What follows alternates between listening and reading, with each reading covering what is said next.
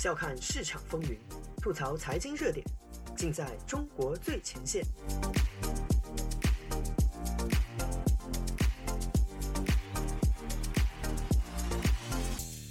欢迎收听自由亚洲电台，这里是中国最前线，我是主持人子昭。这期节目我们来聊聊中国各地最近大规模出现的烂尾楼断供潮。二零二二年七月初，一份来自江西景德镇市恒大龙庭业主的强制停贷告知书在网络上广为流传。发布该通知书的恒大项目业主们声称，自己买的恒大开发的楼盘的房子在去年五月就已经停工，后来在地方政府的压力下一度号称复工，但今年六月开始又全面停工。这份停贷告知书很快在网上刷屏，并引起全国多地楼盘业主仿效。据网上显的一份汇总显示，截止到七月十三日，全国已有二十一个省超过一百一十个烂尾楼盘业主决定集体强制停交银行贷款和利息，以河南为最多。这些项目大多集中在房产市场饱和、资金支持脆弱的二三线城市，开发商也以恒大、碧桂园等金融业风控榜上的老熟人为主。但目前也已经开始在一线城市浮现，世贸绿地等总体情况尚稳健的房企也有楼盘爆出。比如一向作为中国地产风向标的深圳，就爆出多个曾经价格高昂的网红日光盘，因为业主担忧无法按期交付而以停工作为威胁。更有甚者，房地产者的上游供应商也威胁要停止偿付银行贷款，甚至还有万科等明星房企的已入住业主以停止供楼为威胁，要求实现自己的某些维权诉求。房产断供听起来很可怕，但其实，在房产投资中啊，是一种常见的现象。当地产价格出现明显下跌，以至于该房产的市场价值已经明显低于业主名下的按揭贷款余额，或是业主收入出现严重下降，无力支付贷款的时候，就会有部分业主选择停止继续偿还按揭贷款，把房子抛给银行。这种情况在经济下行、楼市暴跌的情况下多有出现。比如日本九十年代初，香港九十年代后期，美国二零零八年次贷危机时，中国在二零零八年前后也出现过一波断供现象。最明显的就是习近平时代房产热潮的中心深圳，当年无奈断供的很多业主，后来都为自己所谓短视的决策后悔不迭。这一风波在当时地产泡沫尚未完全吹起来的中国影响不大，反而强化了很多人认为房子，尤其是一线城市的房子必须永远涨的信念。因而这一次蔓延大江南北的断供潮就更加引人瞩目了。中国人真的对房子失去信心了吗？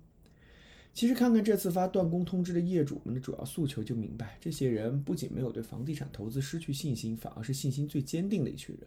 他们做出这个动作的核心诉求，就是要开发商实现真正的开工，在约定期限之前顺利交房。理论上，如果买到烂尾楼，最理性的解决方式就是要放弃房屋的所有权，将房子退给银行，解除自己的债务，起码能实现无债一身轻。但实际上，在中国百分之二十以上的高额首付比例和房屋预售制的格局下，对于大多数购房者来讲，这样的操作要付出无法承受的代价。首付本来就已经是穷尽毕生积蓄、掏空六个钱包换来来的了，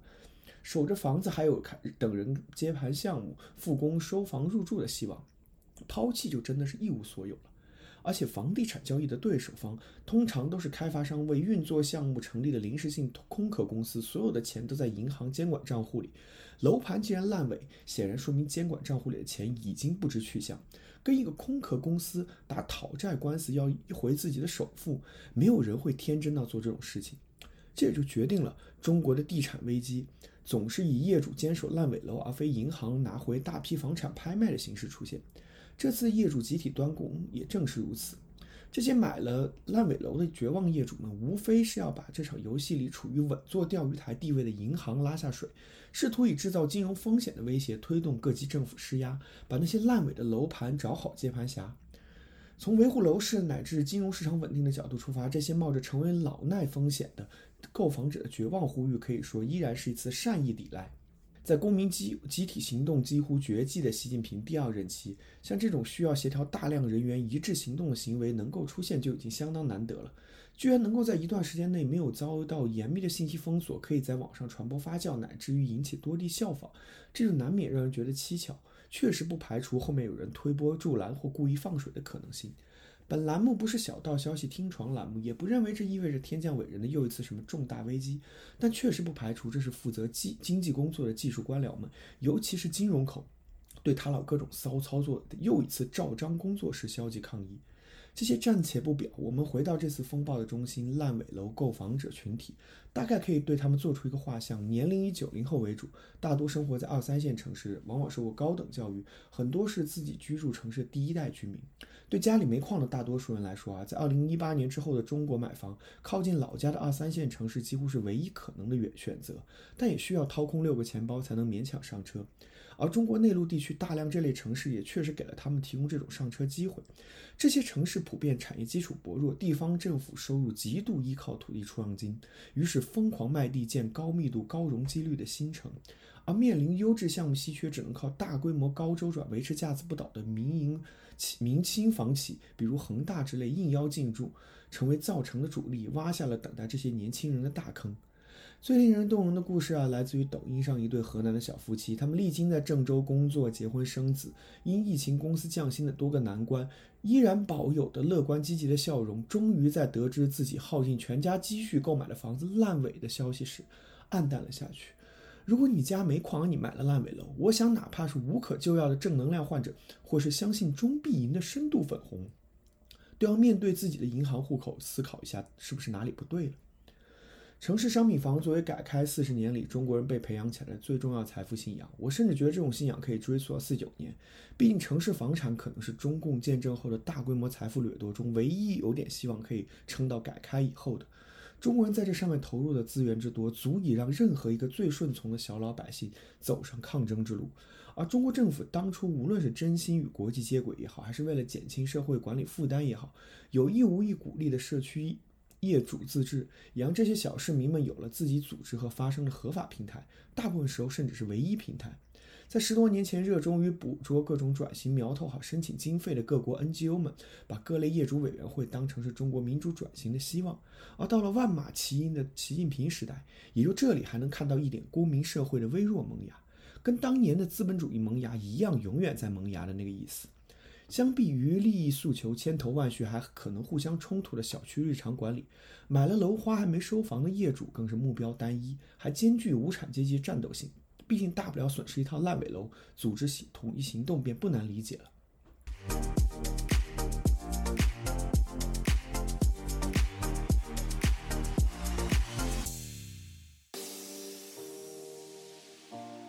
用财经视角剖析热点中的深层逻辑。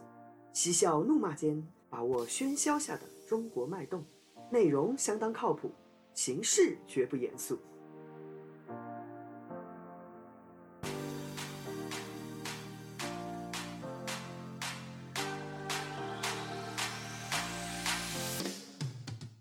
但中国的地产运作模式可能是全球对于购房者最不友好的，比卖楼花的老师香港还要过分的多，几乎是全世界唯一一个要人买了楼花就要付全额首付并开始还按揭的。这等于是把建房的开发商、批地的地方政府、放款的银行的风险全都压到了韭菜头上。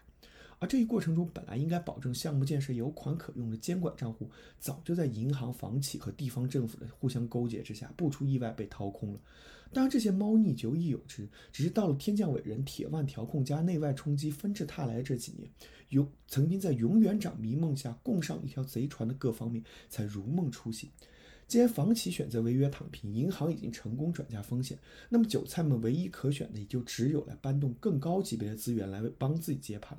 好巧不巧的是，习近平时代中国从上到下都建立起一种伪中产社会，从健康码到信用分之类的育民之术，其实都是学习西方国家给重视信用的人民打造的。现在六个钱包、三代积蓄都给你搞没了，大家都决心要当最后一代了。此时，曾经在岁月静好中长大的一代人，突然爆发出某种无产阶级自我意识。实际上，从村镇银行储户到烂尾楼业主，相当比例的人都在呼唤他们嘴里的教员也是毛泽东的归来。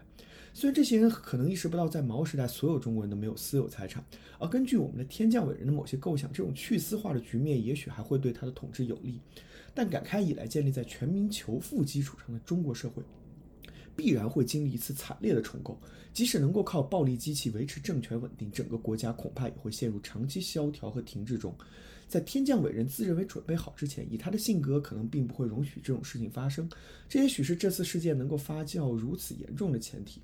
韭菜躺平拒绝还贷，对个人而言是否可行？这里当然是要做许多技术操作的，比如尽快转移名下资产，寻找可以现金支付或者用他人账户收款的经济来源等。不过这里重点谈的还是这一动作对房地产产业链条上的各方带来的心理冲击。中国的房地产行业作为经济业弧，本身就是各级政府和各实权部门转嫁经济成本，搞所谓成本外部化、收益内部化的产物。中央政府垄断优质暴利行业和主要税源，搞利出一孔，逼迫各地方广开财路。地方政府靠土地出让金挣钱搞建设，自然要背负债务，用城投公司这类马甲做第一资产负债表，对房地产开发进行看似坚如磐石，实际可以随时历史文件的担保。银行作为给地产开发出钱的大头，自然又要开发商在资金安排上尽可能实施有利于自己降低风险的模式。当然，在房产泡沫膨胀的盛世，这一圈赌局里承担最大风险的购房韭菜，依然可以利用房价上涨预期作为安慰。但现在市场对房地产的信心已经降了冰点，这时候被认为是最坚实的托底因素的韭菜们也开始破罐破摔，这里潜藏的风险就非常可怕了。我们就从最近各大银行纷纷发布“此地无银三百两”式的安民告示，就能看出这一心理冲击。作为名下房贷按揭规模超六万亿的宇宙第一大行中国工商银行，大言不惭说现在自己只有六亿房贷出现风险，这一坏账水平就像新冠上海的死亡率低于正常人群死亡率一样，远远低于正常坏账水平，可能说明放恒大的按揭贷款有利于降低坏账率。因为如果韭菜们选择集体躺平了，对银行不仅有巨大的资金面冲击，仅仅是把这些客户通通打进不良资产处置流程，就可以让现在被天降伟人的监管折腾了疲于奔命的银行系统陷入业务处理能力的挤兑状态，干扰各项业务的正常进行。光这一点就不得不使有关部门快速做出反应。从这次威胁断供事件的反应来看，中国当局倒也没有单纯只是打压消音，反应还算是积极。毕竟天降伟人其实最怕的还是出乱子，跟他对于防疫的变态关注可以做类比。七月十七日，中国银保监局在周日发出安民告示，自己明确承认现在出现烂尾风险的房地产在建项目已达四分之一之多，需要考虑银行系统投放信贷，推动这些项目尽快复工，避免此事发酵。既然已经放出了这个信贷支持风声，那么现在可能解决方案大概有这几种：首先是直接给资金链断裂的房地产开发企业发临时信贷，让他们对项目复工，或者接盘别家的烂尾项目。但现在地产企业恶劣资金状况，加上之前监管账户形同虚设造成的信危信任危机，这些钱放出去就天知道要跑到哪里去了。或者像之之前那些年处理烂尾楼这样，让业主自己攒一笔钱把房子修好，银行可以用优惠利率增发一部分贷款予以支持。但这个玩法被业主接受的前提是房子存在涨价预期，业主手头也拿得出资金，这不太适合现在大部分购房者的实际情况。最后就只能指望地方政府用自己或者名下国企的信用做担保，向银行借钱了。这件事不太符合天降伟人只想好处不想担责任的中式小政府原则，但未必完全不可能出现。而且即使出现，如果你了解中国政府信用的特点，它可以是信用等级最高的，也可以是马上翻脸不认人的最低等级信用的，那么你也不应该对它有太高的期待。本期节目就到这里，子昭下周与您继续相约中国最前线，再见。